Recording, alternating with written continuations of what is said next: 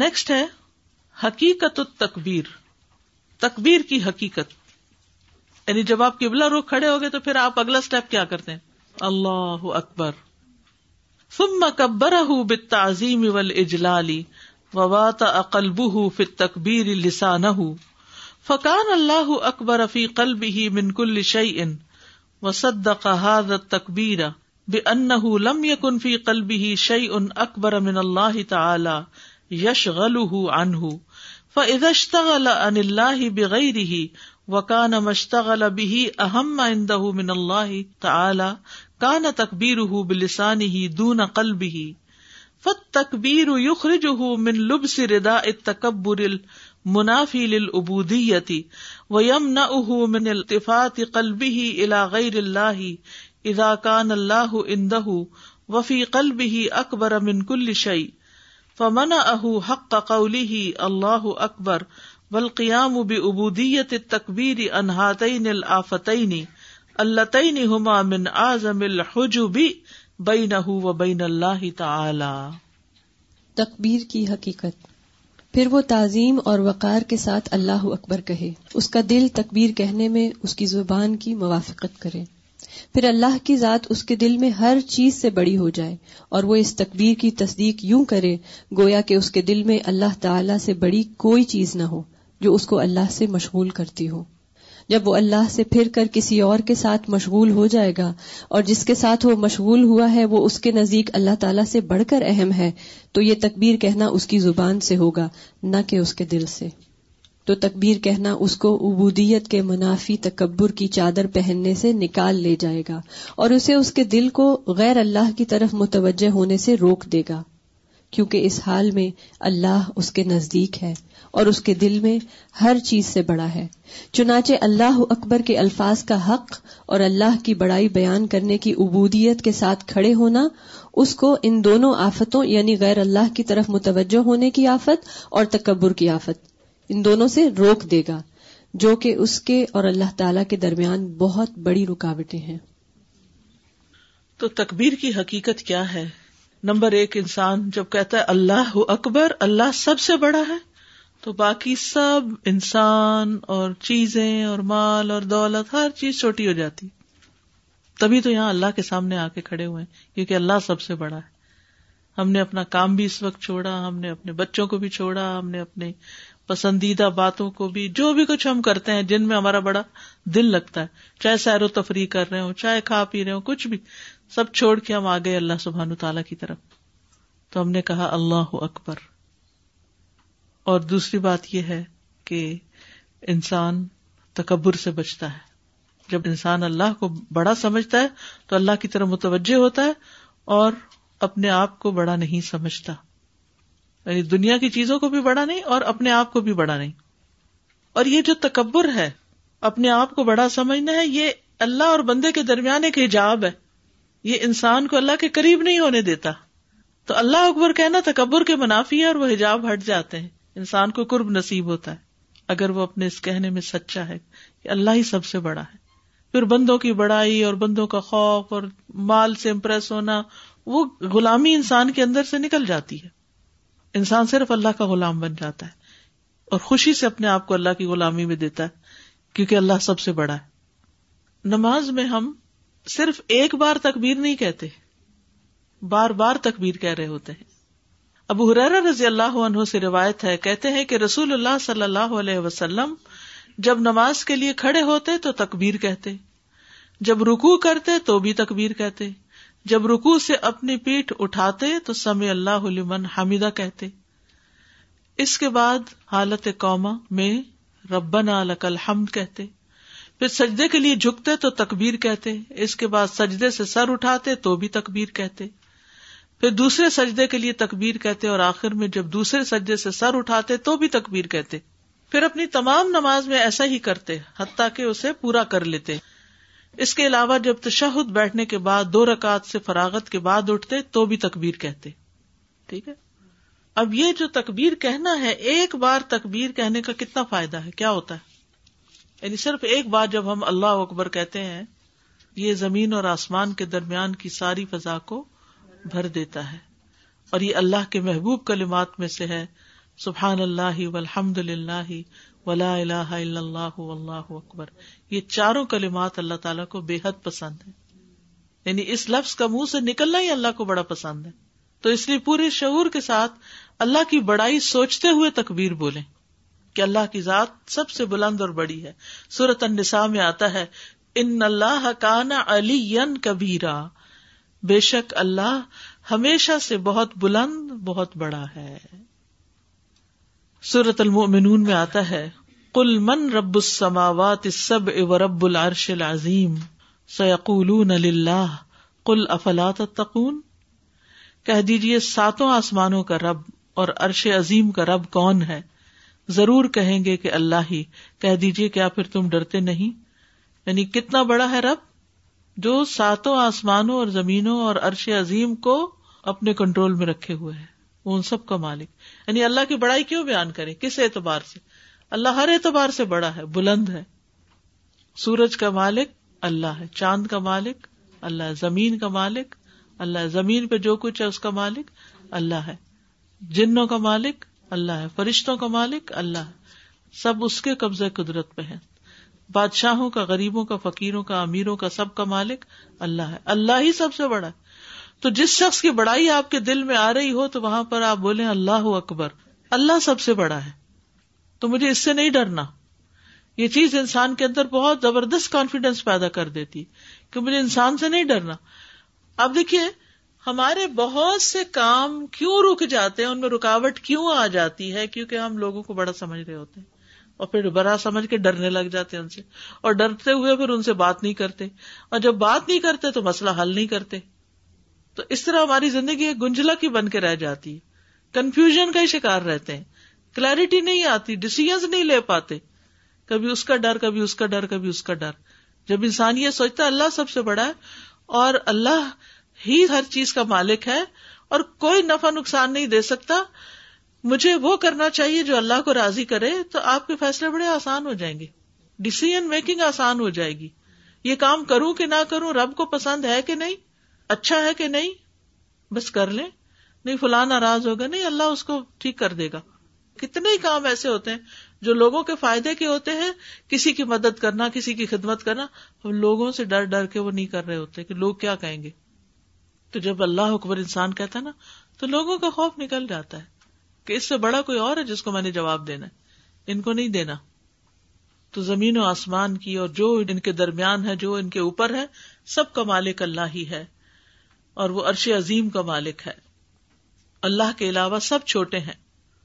اس لیے ان کی طرف نماز میں توجہ نہ کریں نماز میں جو التفاط ہم کرتے ہیں نا اللہ اکبر کہہ کے پھر ادھر ادھر دیکھنے لگتے ہیں یا خیال بھٹکانے لگتے ہیں جب کہہ دیا اللہ بڑا تو پھر بڑے ہی کی طرف توجہ رکھے نا صحابہ کی نماز میں بھی ہم دیکھتے ہیں کہ کتنی زیادہ یکسوئی تھی اللہ کی طرف سہل بن سعد سعیدی کہتے ہیں کہ رسول اللہ صلی اللہ علیہ وسلم امر بن اوف قبیلے میں صلاح کرانے کے لیے تشریف لے گئے جب نماز کا وقت ہوا تو مؤذن نے ابو بکر کے پاس آ کر کہا رضی اللہ عنہ اگر آپ نماز پڑھائیں تو میں اقامت کہہ دوں انہوں نے کہا ہاں تو ابو بکر نماز پڑھانے لگ گئے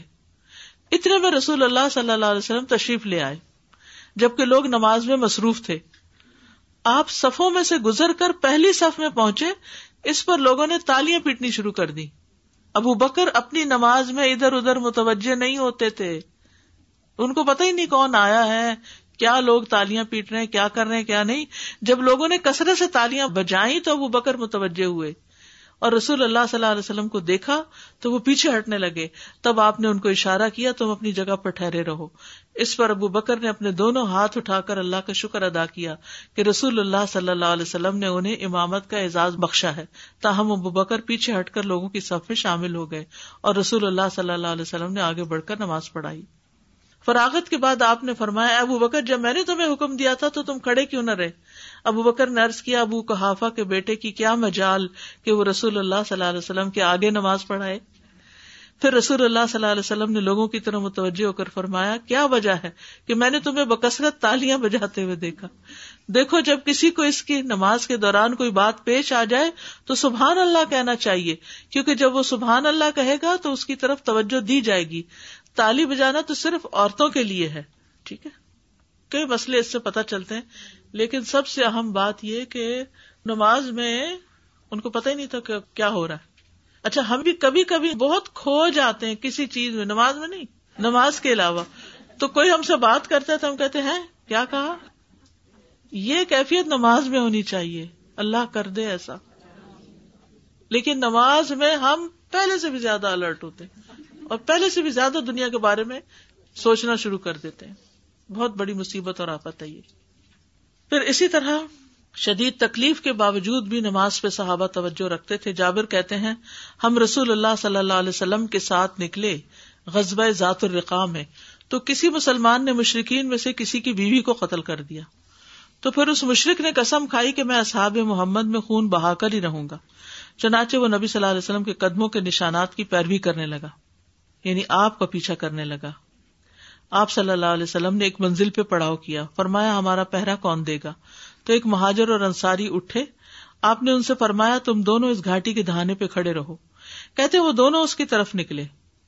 تو انہوں نے طے کیا کہ باری باری پہرا دیں گے چنانچہ مہاجر لیٹ گیا اور انصاری کھڑا ہو کر نماز پڑھنے لگا پہرا بھی دے رہا تھا اور نماز بھی پڑھ رہا تھا وہ مشرق بھی آ گیا جب اس نے اس کا سراپا دیکھا تو سمجھ گیا کہ یہ اس قوم کا پہرے دار ہے چنانچہ اس نے ایک تیر مارا جو اس کے اندر کھب گیا اس انصاری نے وہ تیر اپنے جسم سے نکال دیا اور نماز پڑھتا رہا حتیٰ کہ اس نے تین تیر مارے پھر اس نے رکو کیا اور سجدہ بھی کیا تین تیروں کے ساتھ ادھر اس کا مہاجر ساتھی بھی جاگ گیا مشرق کو جب محسوس ہوا کہ ان لوگوں نے اس کو جان لیا تو بھاگ نکلا مہاجر نے جب انصاری کو دیکھا تو وہ لہو لوہان ہو رہا تھا اس نے کہا سبحان اللہ تم نے مجھے پہلے تیر پر ہی کیوں نہ جگا دیا اس نے جواب دیا میں ایک سورت پڑھ رہا تھا میرا دل نہ چاہا کہ اسے ادھورا چھوڑوں میرا دل نہ چاہا کہ اسے ادھورا چھوڑوں یہ تھی ان لوگوں کی نماز یہ تھی ان لوگوں کی یکسوئی یہ تھی ان لوگوں کی محبت اللہ سے ہمارے صرف دعوے ہی ہیں حقیقت و تقبیر تقبیر کی حقیقت ثم والاجلال فی وقل لسانہ ثم کبرہ پھر وہ اللہ اکبر کہے بالتعظیم تعظیم کے ساتھ بل اجلالی اور وقار کے ساتھ وا اقلب عقلب اور موافق ہو اس کا دل پھر تقبیر تقبیر میں لسان ہو اس کی زبان سے یعنی دل اور زبان موافق ہو یعنی صرف زبان سے نہ کہہ رہا ہو اللہ اکبر بلکہ دل سے بھی کہہ رہا ہو فکان اللہ اکبر افی قلب ہی منکل شعی تو اللہ تعالیٰ اس کے دل میں ہر چیز سے بڑھ کر ہو وسد دقا تقبیر اب ان لم یقن فی قلب ہی شعی ان اور تصدیق کی اس تقبیر نے کہ نہیں اس کے دل میں کوئی چیز اللہ سے بڑھ کر بڑی یش غل اس کو اس سے مشغول کر دے یعنی اللہ کو بھول کر وہ چیز اپنے اندر اس کو مشغول کر دے گویا جب آپ اور چیزوں میں لگ جاتے ہیں تو اس کا مطلب ہے اللہ کو بھول گیا آپ اور اور چیزیں زیادہ امپورٹینٹ ہے ان ہی بغیر ہی پھر جب وہ مشغول ہو جاتا ہے اللہ کو چھوڑ کر کسی اور چیز میں وہ مشتغل ابھی اور جس چیز میں وہ مشغول ہوتا ہے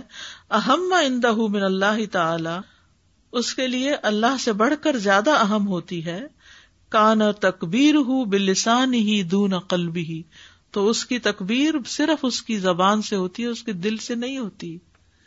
ہمیں دل سے اللہ اکبر کہنے کی ضرورت ہے فت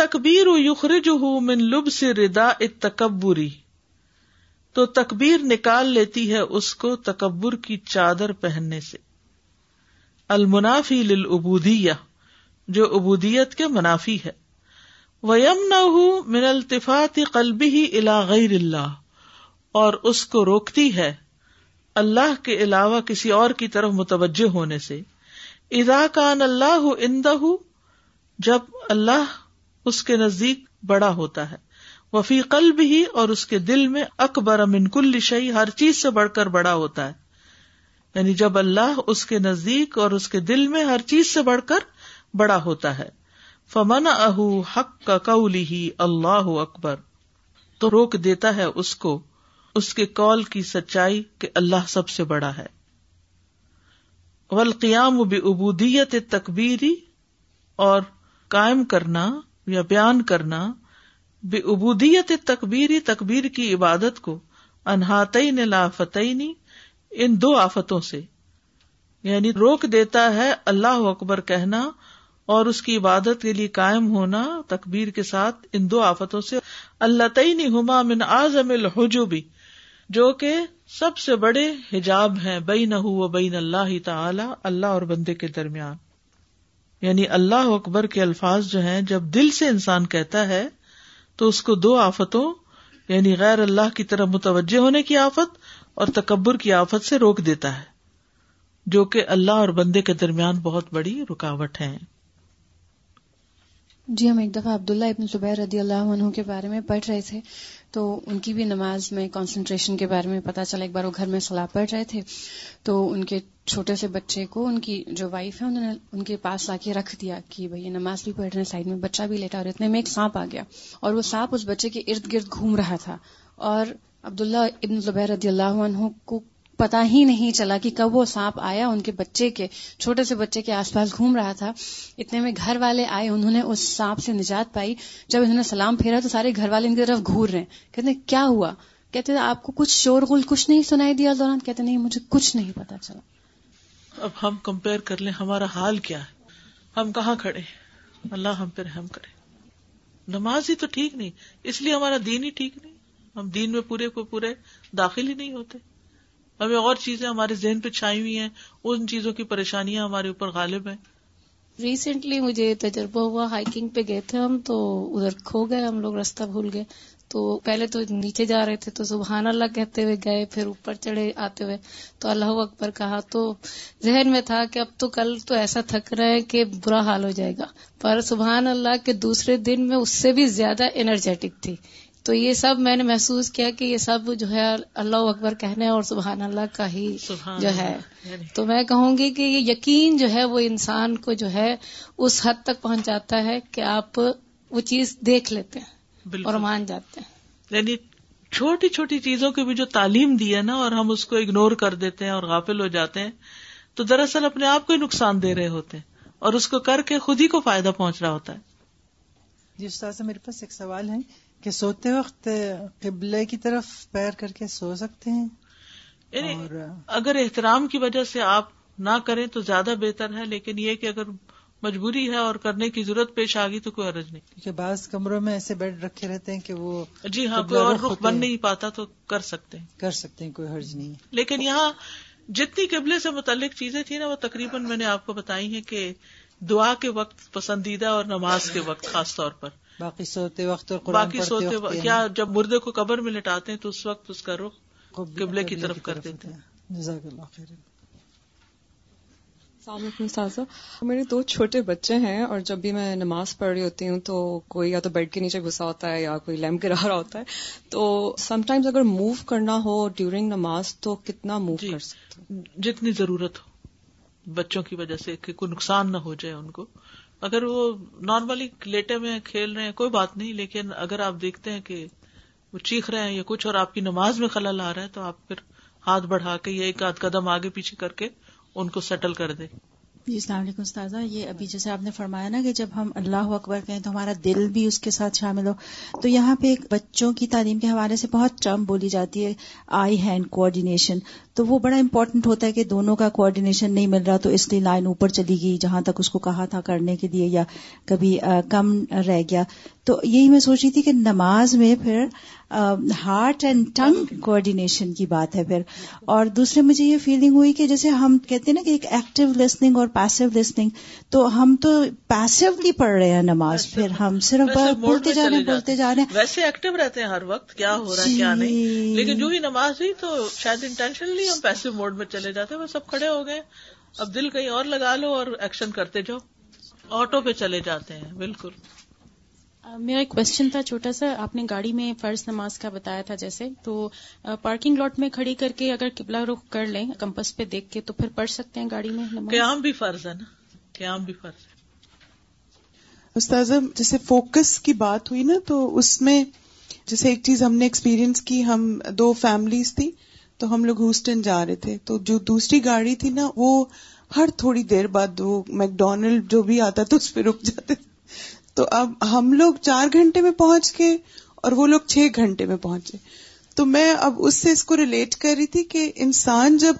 فوکسڈ ہوتا ہے نا تو وہ اپنی منزل پہ جلدی پہنچ جاتا ہے جیسے مثلا اگر ہم مقصد پا لے بالکل جیسے ہم نے نماز شروع کی اور ہم اگر فوکسڈ ہیں تھرو آؤٹ دا نماز تو ان شاء اللہ تعالیٰ اینڈ تک ہمیں ایک فلفلمنٹ رہے گی لیکن اگر بار بار ڈسٹریکشن ہے تو پھر وہ چیز حاصل نہیں ہوتی نا بالکل یہ جو قبلہ رخ ہو کر نماز پڑھنے کی بات تھی تو اس میں اگر جب اگر سفر کر رہے ہوں تو اگر آپ گاڑی میں ہوں تو آپ گاڑی روک کے روک کے فرض فرض پڑھ سکتے ہیں لیکن اگر آپ پلین میں ہوں تو اس وقت تو آپ وہ نہیں روک سکتے نا نہ ہاں جی۔ باہر نکل سکتے ہاں جی۔ تو اس صورت اس میں پھر مجبوری ہے اس میں پھر آپ جدھر منہ ہیں ادھر ہی جزاک اللہ السلام علیکم استاذ جی نماز تراوی ہوتی ہے اب یگ بچیاں آ جاتی ہیں بچہ رو رہا ہے رو رہا ہے بھائی اٹھا لو صحیح کیا حرج ہے بالکل اٹھا کے پڑھ سکتے ہیں بالکل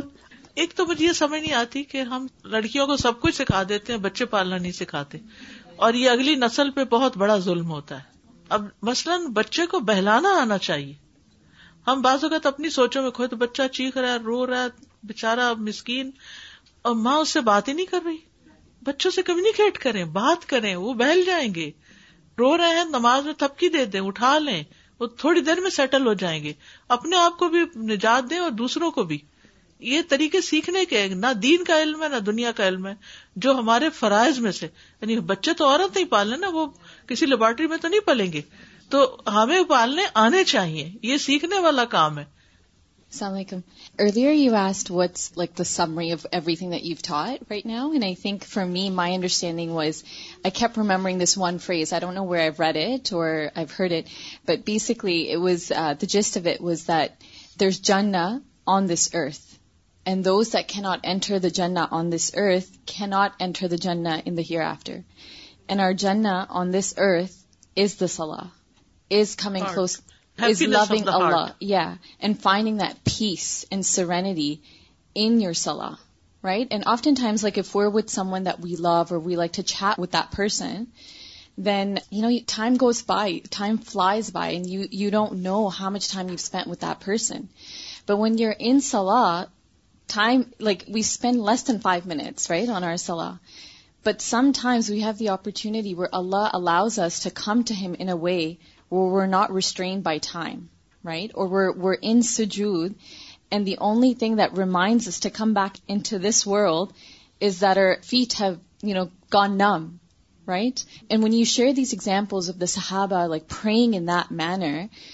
it's because they recognize that they can have Jannah in this earth, which is being close to Allah. So I just wanted to share that.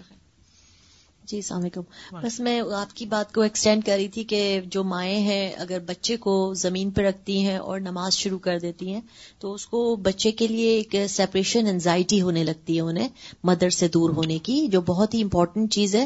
تو ان کو ہولڈ کر لیں اپنے دل سے لگا لیں نماز پڑھتے ہوئے بھی تو انہیں سیکیورٹی فیل ہوتی ہے اور انہیں مسجد سے بھی دل لگے گا آگے جا کے کہ یہ مسجد میں مجھے آ کے نیچے رکھ دیتے ہیں اور پھر رونے دیتی ہے ماں تو پھر بعد میں ایک کنڈیشننگ پیدا ہو جاتی ہے جو بچے مسجدوں سے دور بھاگتے ہیں جی۔ تو یہ بہت ہی امپورٹنٹ ہے کہ اسے سینے سے لگائیں ہولڈ دم ڈیورنگ ایون سلاح دوسروں کی سب کی نماز بھی بچ جائے گی اور آپ کے بچے کی آگے محبت بھی بڑھے گی اوکے اللہ اللہ سبحان انت السلام علیکم و رحمۃ اللہ وبرکاتہ